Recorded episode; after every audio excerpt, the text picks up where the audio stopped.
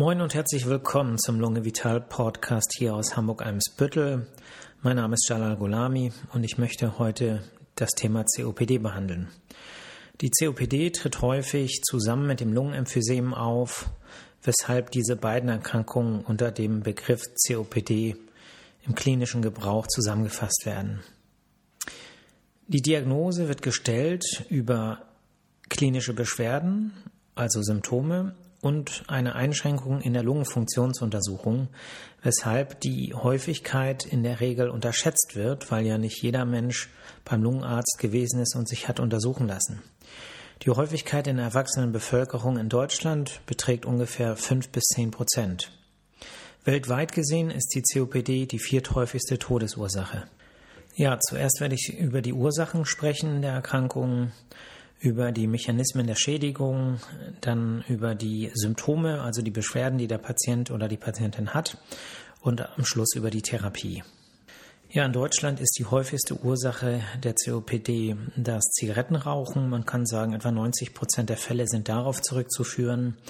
Die übrigen 10 Prozent teilen sich auf in ähm, Umwelteinflüsse, wobei mit Umwelteinflüssen nicht der ähm, Feinstaub aus der, ich sage mal, aus dem Straßenverkehr primär gemeint ist, der ist natürlich auch nicht gut für die Lunge, aber reicht in der Konzentration, in denen wir den abbekommen, in der Regel nicht aus, diese Erkrankung auszulösen. Aber wenn wir auf andere Weise Rauch inhalieren, zum Beispiel als Schweißer oder irgendwo in der Industrie, wo viel Verbrennungsrauch entsteht, den wir direkt abkriegen, dann kann auch das eine COPD verursachen. Das ist insgesamt selten, weil ja der Arbeitsschutz in Deutschland groß geschrieben wird. International ist das anders, sodass weltweit gesehen die häufigste Ursache tatsächlich Rauchbelastung der Umwelt sind, zum Beispiel beim Kochen oder eben äh, durch Arbeit und unzureichenden Arbeitsschutz. Es gibt einen Teil von Patienten, ein geringer Teil muss man sagen, wo es endogene Faktoren gibt, also Faktoren, die im Patienten selber liegen, zum Beispiel in den Genen, dass bestimmte Proteine, Alpha-1 Antitrypsin zum Beispiel ist so ein Protein, was zu selten gebildet wird durch einen Gendefekt und das kann dann auch zu dieser Erkrankung führen. Sprechen wir jetzt über den Schädigungsmechanismus. COPD ist eigentlich eine Abkürzung, eine Abkürzung für einen englischen Begriff, nämlich Chronic Obstructive Pulmonary Disease bedeutet vereinfacht übersetzt so viel wie chronisch bronchienverengende Lungenerkrankung. Und das verrät viel über das eigentliche Problem. Es kommt zu einer Verengung in den Bronchien. Lasst uns noch mal kurz über den Mechanismus der Atmung nachdenken. Die Lunge ist das Atmungsorgan. Und die Aufgabe der Lunge ist es, Sauerstoff ins Blut aufzunehmen und Kohlendioxid aus dem Blut abzugeben, was wir dann wieder abatmen können. Dieser Gasaustausch, Aufnahme von Sauerstoff ins Blut, Abgabe von Kohlendioxid aus dem Blut, findet im Lungengewebe statt. Das Lungengewebe besteht aus ca. 300 Millionen kleiner Lungenbläschen. Damit der Gasaustausch stattfinden kann, muss die Luft aber erstmal hinkommen. Und das ist ein ganz schön weiter Weg. Der beginnt an unserer Nasenspitze, wenn wir einatmen durch die Nase, wird die Luft in der Nase befeuchtet, erwärmt und gefiltert, gelangt dann in den Rachen. Vom Rachen geht es weiter in den Kehlkopfeingang. Durch den Kehlkopf hindurch fließt die Luft dann in die Luftröhre, die sich in zwei Bronchien aufteilt, zwei Hauptbronchien, rechts und links. Diese verzweigen sich immer weiter, circa 20 Mal. Mit jeder Aufzweigung werden die Bronchien feiner, und vom Durchmesser kleiner. Irgendwann münden diese Bronchien dann im Lungengewebe und leiten dort die Luft hin. Je offener die Bronchien sind, desto besser kann die Luft da durch. Kommt es jetzt wie bei der COPD zu einer Verengung der Bronchien, dann wird die Atmung dadurch erschwert. Aber wie kommt es zu dieser Verengung? Die Verengung der Bronchien bei der COPD ist die Folge eines Entzündungsprozesses. Eine Entzündung, die über viele, viele Jahre langsam vor sich her brütet und zu einem Umbauvorgang, zu einem Vernarbungsprozess in den Bronchien führt. Das Ergebnis sind verengte Bronchien und ein erschwerter Schleimabtransport. Die Entzündung bei der COPD wird durch das Rauchen ausgelöst. Der Rauch führt einmal direkt durch die schädlichen Substanzen zu einer Reizung und Schädigung der Schleimhaut, was die Entzündung auslöst. Außerdem wird durch den Rauch die Reinigungsfunktion der Schleimhaut gestört, sodass auch alles andere, was wir so einatmen, was schädigend sein kann für die Schleimhaut, nicht mehr ausreichend abtransportiert wird und auch zu einer Entzündungsreaktion führt. Der Rauch schädigt also direkt und indirekt. Der Umbauvorgang bzw. Vernarbungsvorgang im Rahmen dieser Entzündung, der braucht natürlich eine ganze Weile. Das passiert nicht über Nacht. Und das ist auch der Grund, warum, wenn man anfängt zu rauchen, diese Erkrankung eigentlich nicht sofort auftritt, sondern frühestens nach 20, 30 Jahren Rauchens. Dann ist er aber nicht mehr umzudrehen. Das heißt, kommt es zu diesen Umbauvorgängen, dann bleiben diese bestehen. In der Bronchialschleimhaut wird permanent Schleim gebildet und dieser Schleim wird normalerweise von einem teppichartigen Flimmerepithel von kleinen Haarzellen auf der Oberfläche, die mit Muskeln ausgestattet sich bewegen können, abtransportiert. Und wenn wir gesund sind, dann merken wir davon gar nichts. Kommt es durch Zigarettenrauch zu einer Schädigung dieser kleinen, feinen Härchen, dann bleibt der Schleim liegen und alles, was da so drin ist an Erregern, kann sich vermehren. Der liegen gebliebene Schleim, beziehungsweise durch die Entzündung vermehrt gebildete Schleim, der führt jetzt zu einem Hustenreiz. Und der Husten ist in der Regel produktiv.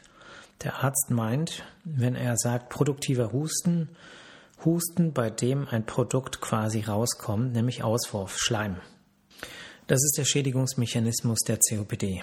Ich wollte euch heute aber auch etwas über das Lungenemphysem erzählen. Das Lungenemphysem betrifft streng genommen gar nicht die Bronchien direkt, sondern das Lungengewebe. Ihr erinnert euch, ungefähr 300 Millionen Lungenbläschen, die mit ihrer Fläche wenn man sie ausbreiten könnte, etwa 80 bis 120 Quadratmeter Sauerstoffaufnahmefläche bilden.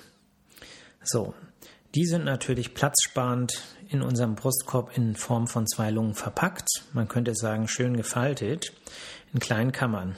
Na, wenn wir einatmen, werden diese Kammern mit Luft gefüllt, Sauerstoff wird ins Blut aufgenommen, Kohlendioxid wird in diese Kammern abgegeben aus dem Blut und bei der Ausatmung atmen wir das Kohlendioxid wieder ab.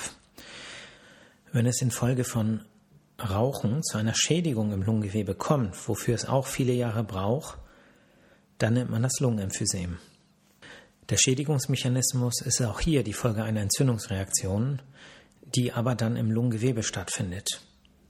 Das hat einige Folgen. Die Sauerstoffaufnahmefläche wird kleiner. Ja, man kann sich das so vorstellen, dass man nicht mehr 100 Quadratmeter Sauerstoffaufnahmefläche zur Verfügung hat, sondern zum Beispiel 60.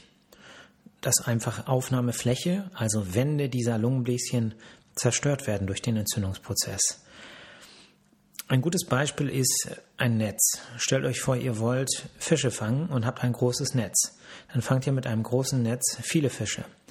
Wenn jetzt ein Teil des Netzes kaputt geht und es ist vielleicht nur noch 60 Prozent von der Fläche, wie es vorher war, dann könnt ihr damit natürlich deutlich weniger Fische fangen. Und so ähnlich ist es mit dem Lungenemphysem. Ist das Lungenemphysem da, fehlt Sauerstoffaufnahmefläche und wir können weniger Sauerstoff aufnehmen. Das Ergebnis sind dann häufig verschlechterte Sauerstoffwerte im Blut. Es gibt aber noch ein Problem, denn in den Wänden der Lungenbläschen liegen elastische Fasern. Die Lunge ist ein schwammartig elastisches Organ. Und bei der Einatmung dehnen wir die Lunge mit Hilfe der Muskulatur des Brustkorbs und mit Hilfe des Zwerchfells in alle Richtungen aus. Und auf diese Weise kriegen wir viel Luft in die Lunge. Bei der Ausatmung lassen die Muskeln locker und die Luft weicht passiv aus, weil die Lunge sich zusammenzieht. Beim Emphysem gehen diese elastischen Fasern kaputt und die Lunge leiert aus. Die Lunge ist also größer Jetzt könnte man denken, wow, große Lunge, passt viel rein. Das Problem ist aber, dass nicht die Größe entscheidend ist, sondern die Größenänderung bei der Einatmung. Je größer ich die Lunge kriege, desto mehr Luft kann ich sozusagen in meine Lungen reinpumpen. Wenn aber die Lunge schon vor der Einatmung sehr groß ist, dann ist da nicht mehr viel Platz nach oben. Und dadurch nimmt bei schwerem Emphysem auch die Atemtiefe ab. So, das bedeutet, habe ich eine COPD und ein Lungenemphysem, dann habe ich verengte Bronchien, weniger Sauerstoffaufnahmefläche und eine ausgeleierte Lunge. In Ruhe reicht es trotzdem aus, um genug Luft zu bekommen. Sobald ich mich aber anstrenge, dann brauche ich mehr Luft und dann spüre ich das, dass die Reserve fehlt. Kommen wir zu den Symptomen. Symptome sind Luftnot bei Belastung. Das bedeutet, in Ruhe geht es auch bei einer schweren COPD oder einem schweren Lungenemphysem den Patientinnen und Patienten meistens gut, haben genug Luft. Es sei denn, es kommt noch zu einem zusätzlichen Infekt, der dafür sorgt, dass die Bronchialschleimhäute anschwellen. Dann hat der Patient auch in Ruhe Beschwerden, aber ansonsten eigentlich nur unter Belastung. Was ein Dauersymptom sein kann, was besonders morgens ausgeprägt ist, ist produktiver Husten. Das bedeutet Husten, bei dem man auch Auswurf hat, also Schleim. Dass das morgens so schlimm ist, liegt einfach daran, dass sich über Nacht aus den abhängenden Bronchien viel Schleim zusammengesammelt hat, der dann in den großen Bronchien sitzt und Hustenreiz auslöst.